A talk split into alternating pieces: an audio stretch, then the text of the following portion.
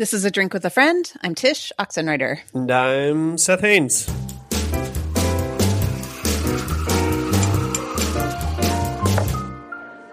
Seth, what you drinking this afternoon? Well, I am drinking coffee, of course, from my favorite little establishment, Hail Fellow Well Met. Mhm. Um, it is Onyx Coffee. Yes, I am lucky to have it right below my office. But the real beauty of this coffee was that I ordered it with um, my favorite breakfast, which I didn't eat my favorite breakfast until after 11. So that should tell you how this day is going. Um, which down there they have this gluten free bread and these little eggs that are just perfectly soft boiled in this chili oil, and you just like pour it all together. It's so amazing. That sounds good. So that Nice. flavor is still lingering with my coffee. It's really, it's very, yeah, it's very nice. What are you Lovely. drinking? I am drinking my hippie cocktail, mocktail, apple cider vinegar in sparky water with salt, which sounds gross, but it's very delicious and it's good for you. And that's Is the name of my game like, lately. Is it sort of like drinking like uh, oceany vinegar water? That's what. That's how it seems to me. It sounds like it would be, but it doesn't taste like that to me. But that being said, I have acquired a taste for apple cider vinegar, and I know many people who have not yet can't fathom the idea. So I get it. It sounds weird. It might be too weird for some people, but it's very good for your digestion and for your brain and for some other things that I forget what. So that's why I'm doing it. Anyway. Well, I think if there are any bottlers out there who are interested in uh, bottling your cocktail, mocktail for listeners to drink with a friend, we should brand it and get it out there uh, on the market. Yeah, I'm I'm down for that. Yeah, we could call it a drink for a friend. Or we could just call it a drink. Yeah, there you go. And we can have a whole line, Pretty simple. a drink. That's right. All right. Right. Seth, what is on your mind aside from the huge news of you and Amber's book? Nothing. Nothing is the truth aside from that. No. So, yeah. Um, for those of you who don't know, who haven't heard by now, my wife, Amber, and I wrote a book. Um, it's been a long, long time in the in the making. Um, it probably took us over two years to write. Honestly, maybe maybe right at two years to write. And it is called the deep down things the deep down things it's a book about practices that help us move uh, to hope in times of despair and the title comes from a gerard uh, manley hopkins poem called god's grandeur so any any hopkins fans out there will uh, will will recognize uh, the the nod to old uh, gmh I even though you say it's taken you two years to write, I feel like you guys have talked about this book for longer than that. Like I remember y'all talking about it years ago. So this is a long time coming. Yeah. Yeah, we probably talked about it with you more before in in a few close friends before we actually got down to the writing. Um, but it was one of those books that it it there were there were circumstances that occurred pre-COVID that really threw Amber into a t- into just like a dark rut, a time of despair.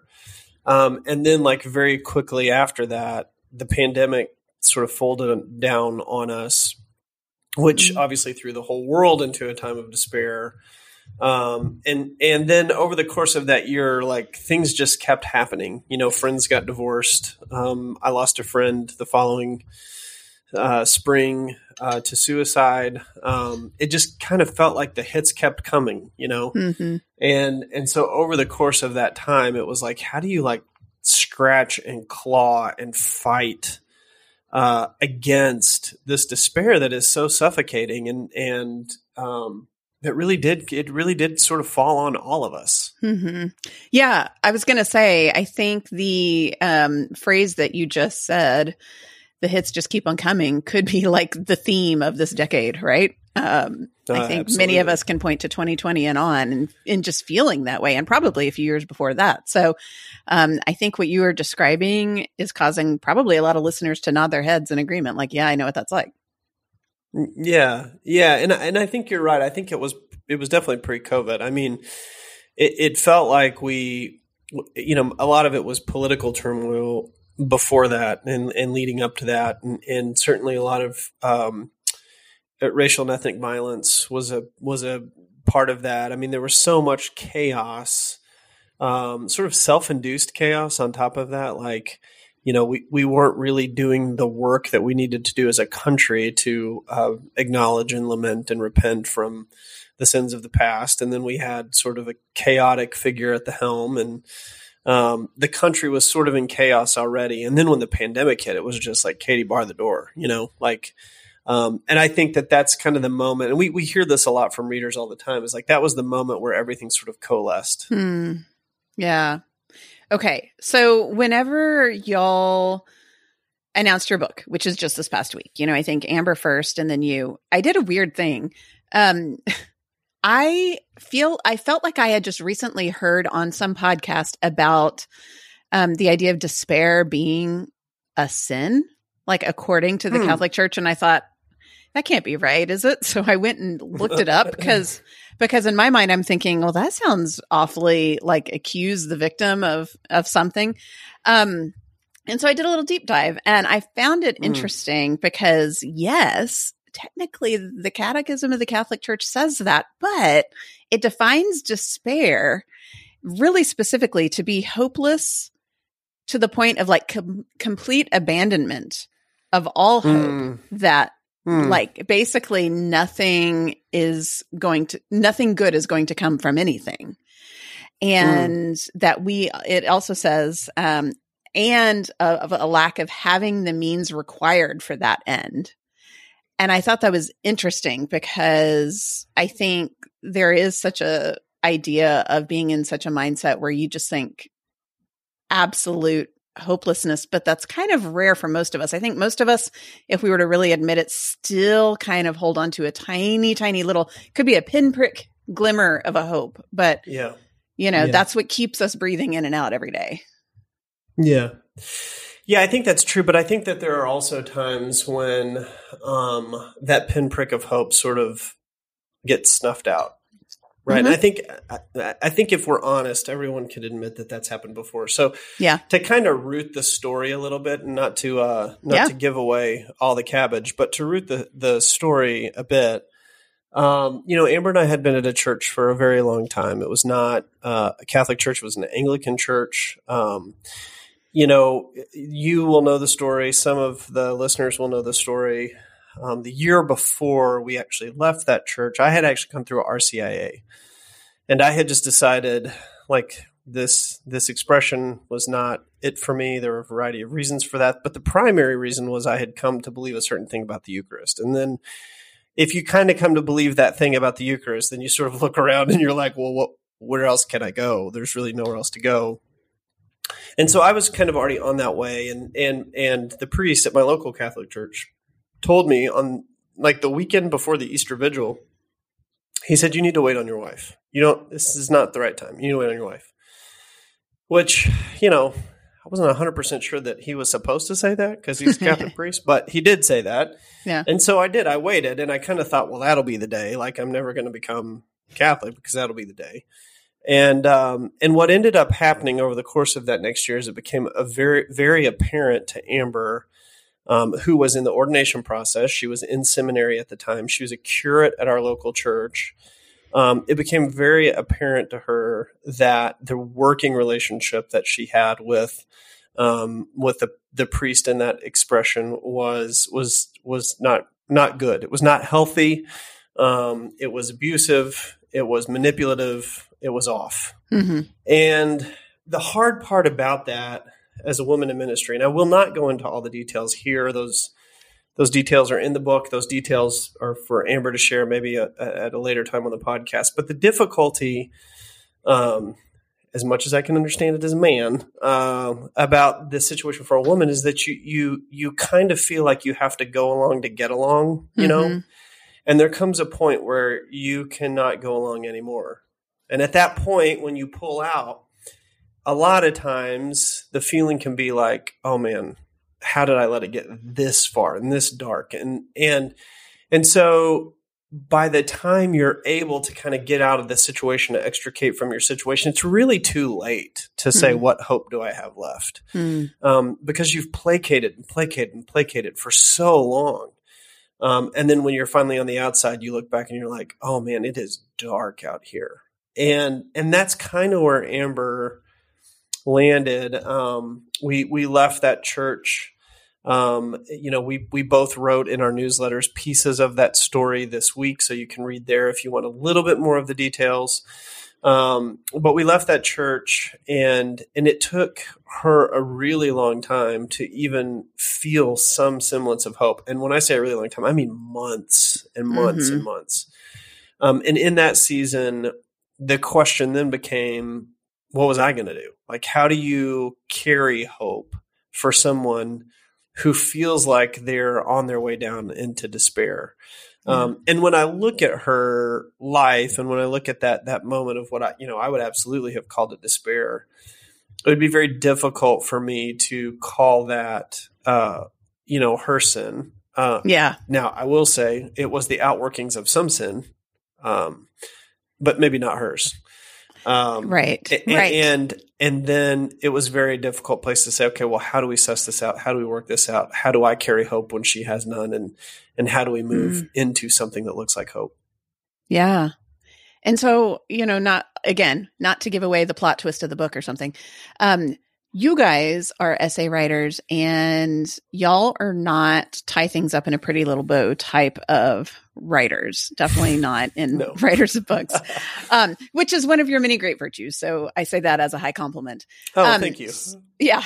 So therefore, what does a reader like, you know, when we pre-order the book, because we all will, um, we're not going to expect a how to, like how to how to get rid of despair in 10 easy steps.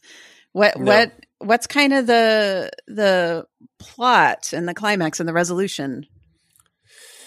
Yeah, you know, one of the things that we do in the book is that we really turn our eyes towards the saints. And, mm. and when I say saints, I mean capital S saints. Yeah. I get it. There are plenty of people out here who don't, you know, necessarily know the lives of the saints or believe the lives of the saints. Um, but you may have some other like lowercase s saints in your own life, you know, your nana or whatever who prayed for you for 15 years or whatever. Um, but what we do is we actually try to turn our faces back towards the saints and we try to say and look at their lives and examine their lives and say, okay, well, how did these people navigate, you know, times of despair? How did Mary Magdalene, um, you know navigate a time of despair. It's, it's one of one of Amber's pieces. How did uh, Saint Ignatius of Loyola navigate a very very dark season um, of of something that sounds a lot like despair? Mm-hmm. Um, so what we try to do through the book is say, listen, there's no easy answer for any of this stuff, but what we can do is we can look at the lives of the saints. Mm. We can look at the practices, the historic practices of the church um, we can look at the sacramental things that God has created as good for us. And we can, from those things, sort of piece together um, what does it mean to try to locate places, pockets, spaces of hope uh, in a world that is is very chaotic and and very despairing. And so, throughout the book we have these different practices like hey you know go spend some time in a space of hope and go mm-hmm. spend some time in the silence. Go spend some time understanding and knowing the saints.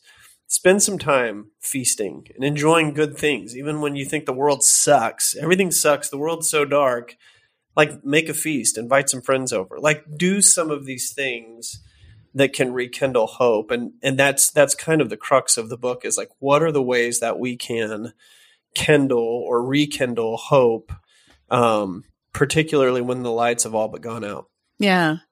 I think even if you don't, quote, believe in the capital S saints, surely enough people know of plenty of good, noble people who had sucky things happen to them. You know, yeah. if we even think of Job and David, you know, the Psalms are riddled yeah. With good people full of despair. And if that made the cut, you know, for us to read however many thousands of years later, that there must be something there in terms of understanding despair as a very normal, um, normal response to the human condition mm-hmm. of a broken world and mm-hmm. an antidote to, to despair being like in existence. Like there has to be one. Otherwise, why would we s- still be here breathing in and out every day and wrestling with this Yeah. despair? You know? Yeah. Um, something else that comes to mind when you say this, I wrote about this a couple, I want to say a year ago now, but it keeps coming up. Um, this part in Mere Christianity, I believe, when C.S. Lewis talks about how, um, oh, I think he was responding to someone who asked, like, why do anything good right now? Like, why grow a garden when we're in the brink of World War II? You know, like, why bother with anything good? And he said that when he was in the trenches in World War One, the thing he frequently noticed was the closer you got to the front, the less you actually talked about the war and the more you talked about good things like, Mm. you know, jokes or reminiscing of good food or whatever. Like that's what the soldiers talked about. It was those who were like back strategizing in the offices, the colonels and the generals who always talked about the war. Those in the brink of it did not. And so he pointed out the idea that war is a noble thing to die for, but it's not a noble thing to live for. And Mhm. that perhaps there is something to that. When you're in the midst of what feels like a war, that's when your focus should be on the good things even more because it's that that war is not the thing that's worth living for. Yeah.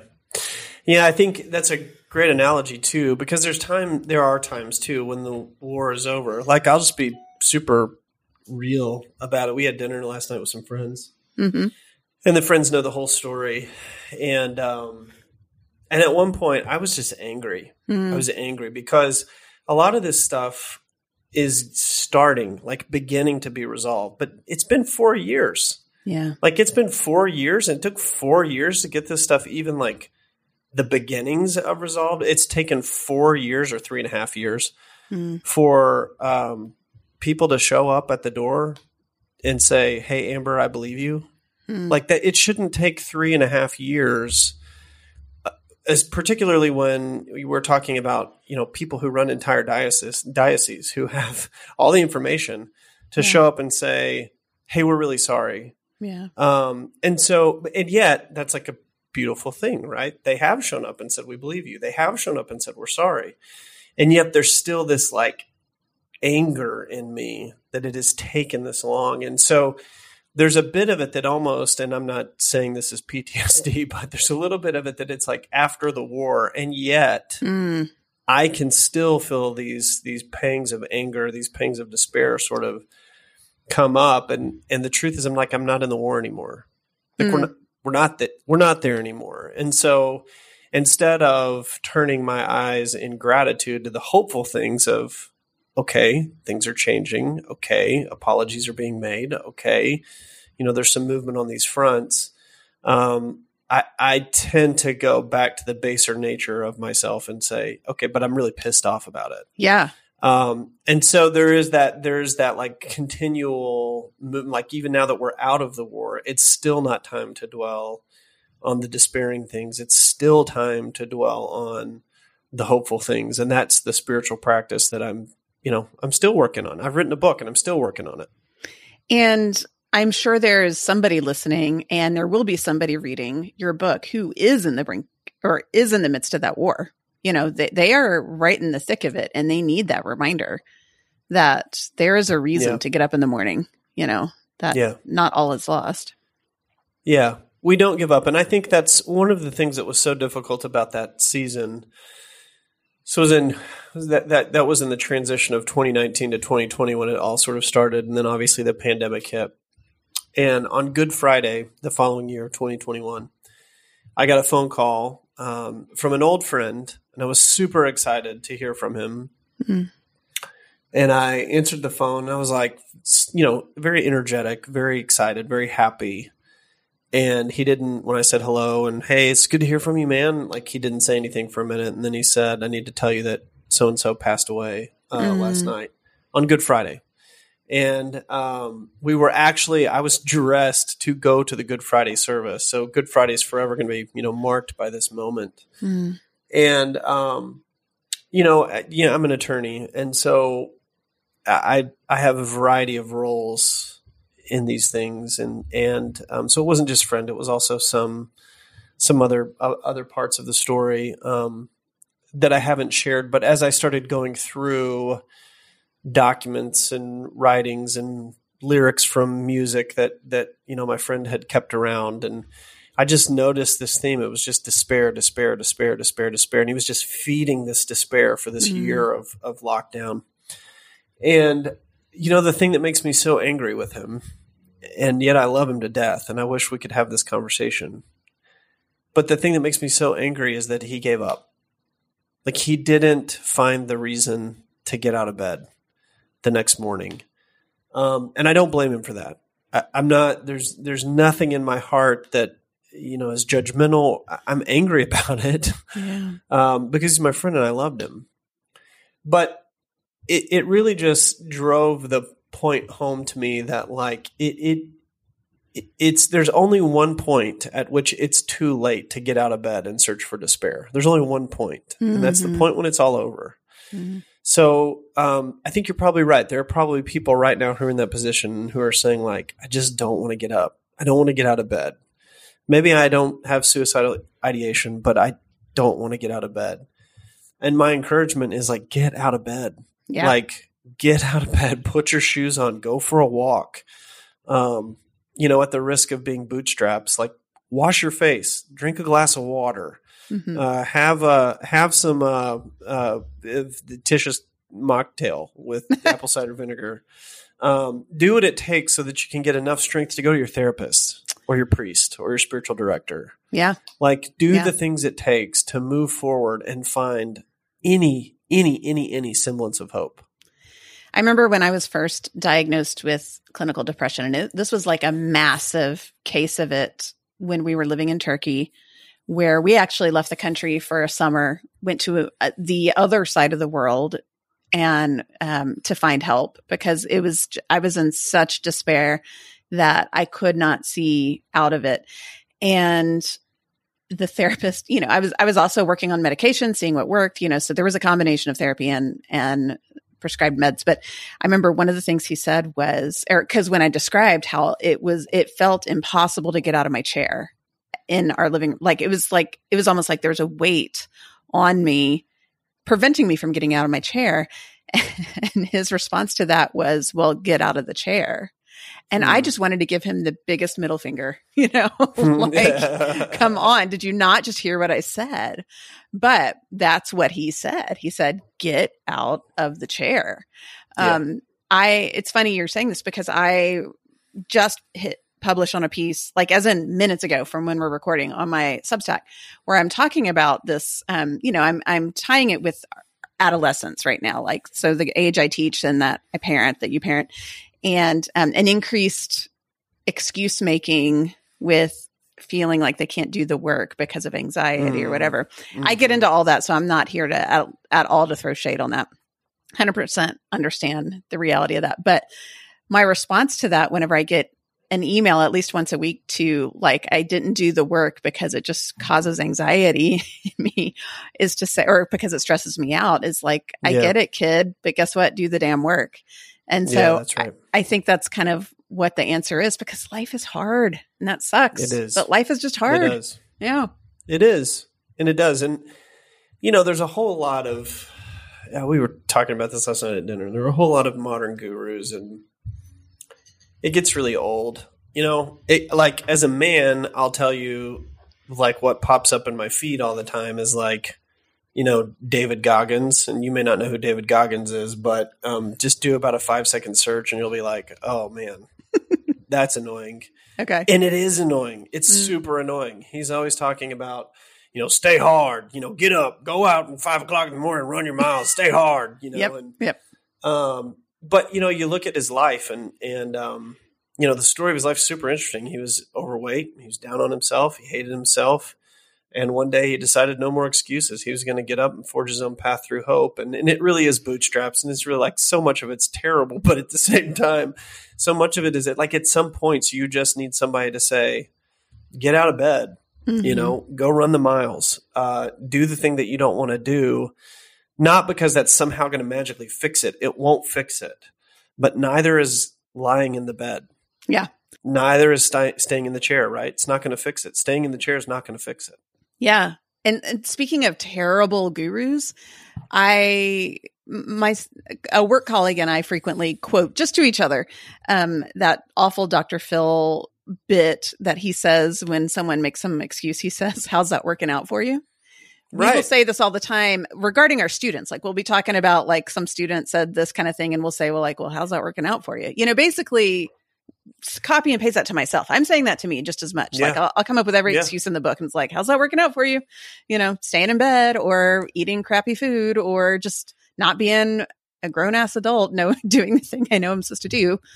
So yeah, Yeah. It's normal. And that's I think that's the hard part is like when you are in those moments of hopelessness and depression, despair, um you almost you almost don't know what to do, you know? And Mhm. and and and here's also an encouragement and you know, if you're in a good spot, right? If you're in a good spot, look for the people who are not in a good spot and and Mm. help them find moments of despair too. So here's an example of that. We had these friends David and Laura Jackson, and I was actually reflecting on this last night too over over dinner. And um, we, you know, we were in Children's Hospital for several weeks with Titus years and years and years ago, and um, and we had a lot of people just come and say the dumbest things. You know, like Job's friends show up at your door, you know, at the Yeah. at your hospital room door, and you're like, I'm about to lose my kid, and you're saying like all this stuff about faith and grace and plans and you know predestination and whatever and i'm just like man can you not just like give me a cookie and leave right. right. um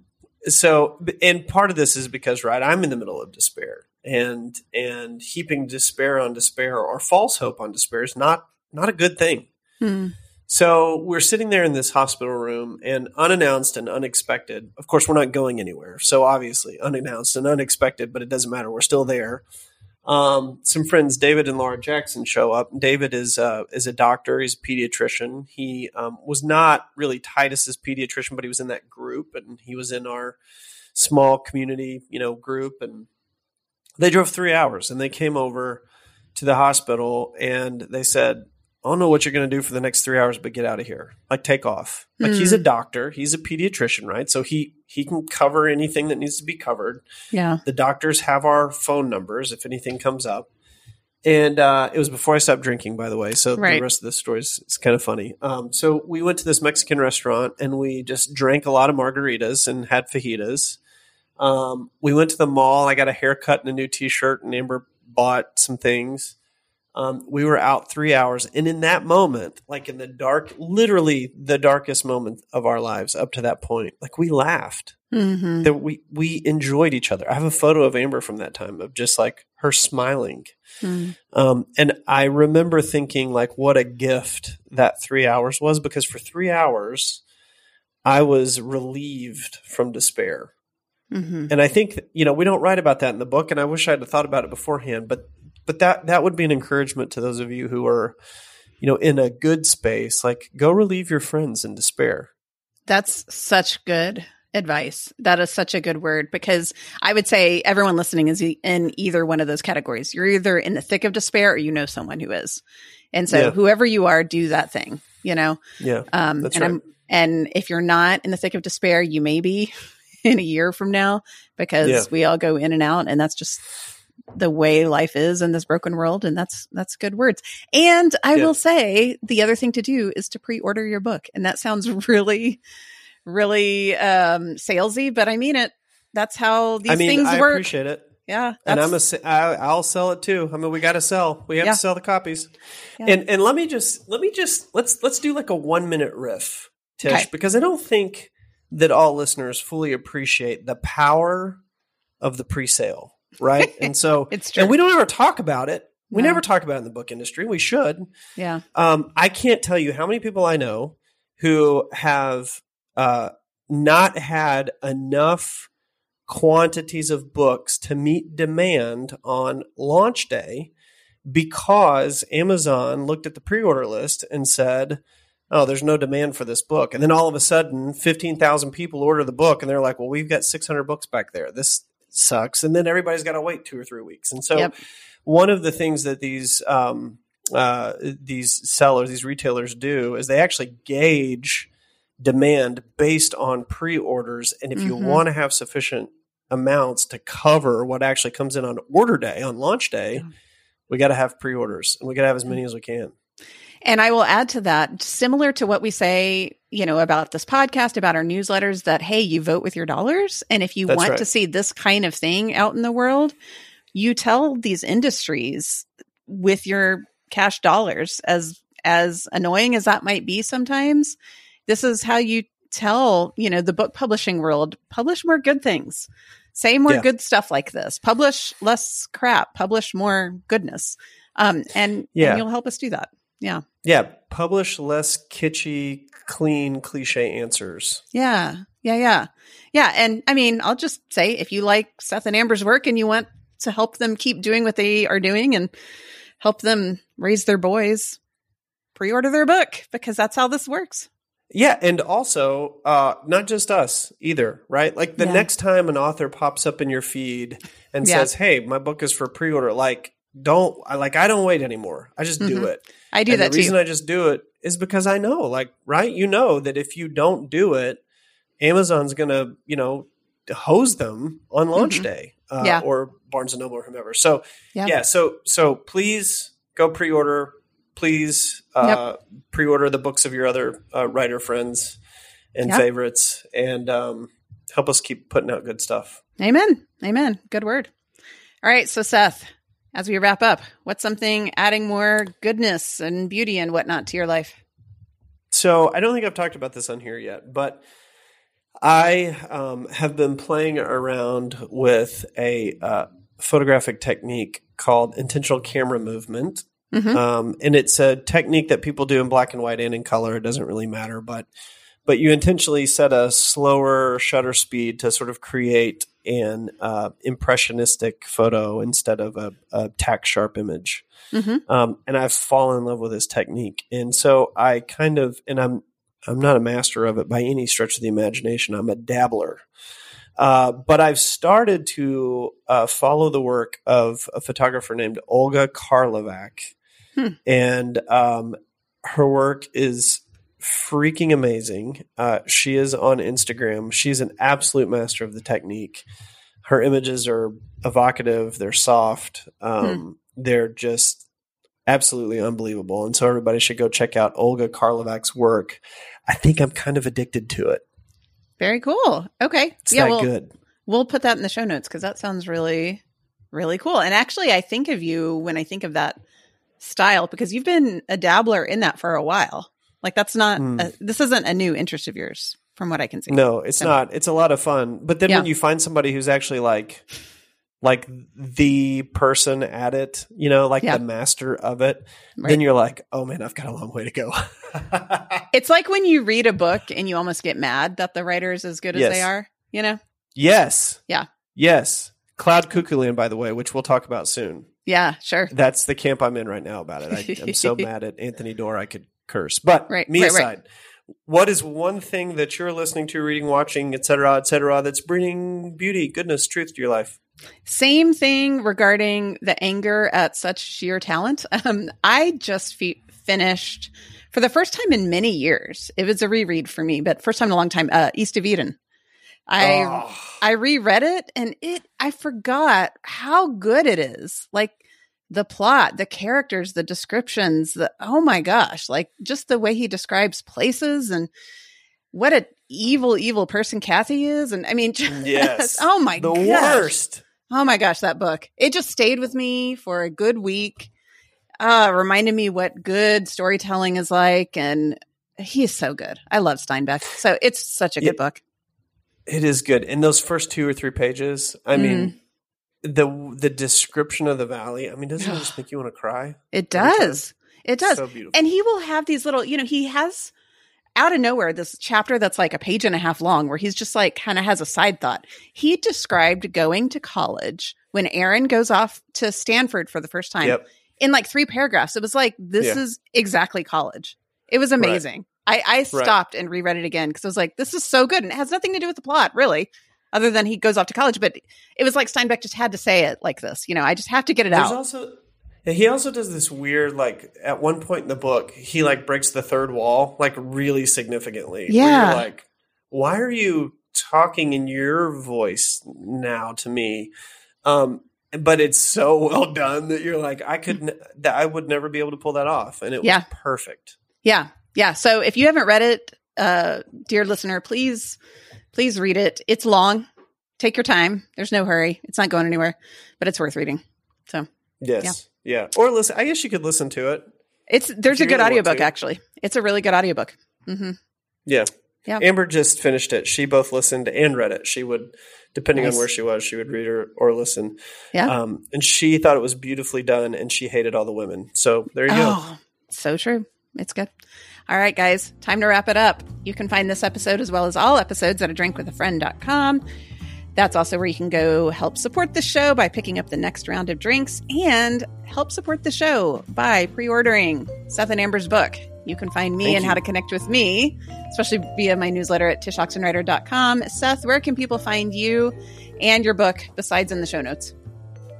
They can find me on Substack at sethhaines.substack.com. Always. One day I'm going to change that URL. I'm going to make it super simple, but until that time, that's where you can find me. Cool. Um, and just use the links there to order uh, my book. Yep. I, I just tell everybody, like, go to Amazon. It's easy. Yeah, we'll we'll put all the links in the show notes, so you can also just go there and click. All right, music for the show is by Kevin MacLeod. Editing is by Kyle Oxenreider. I'm Tsh Oxenreider with Seth Haines, and we'll be back here with you again soon. Thanks for listening.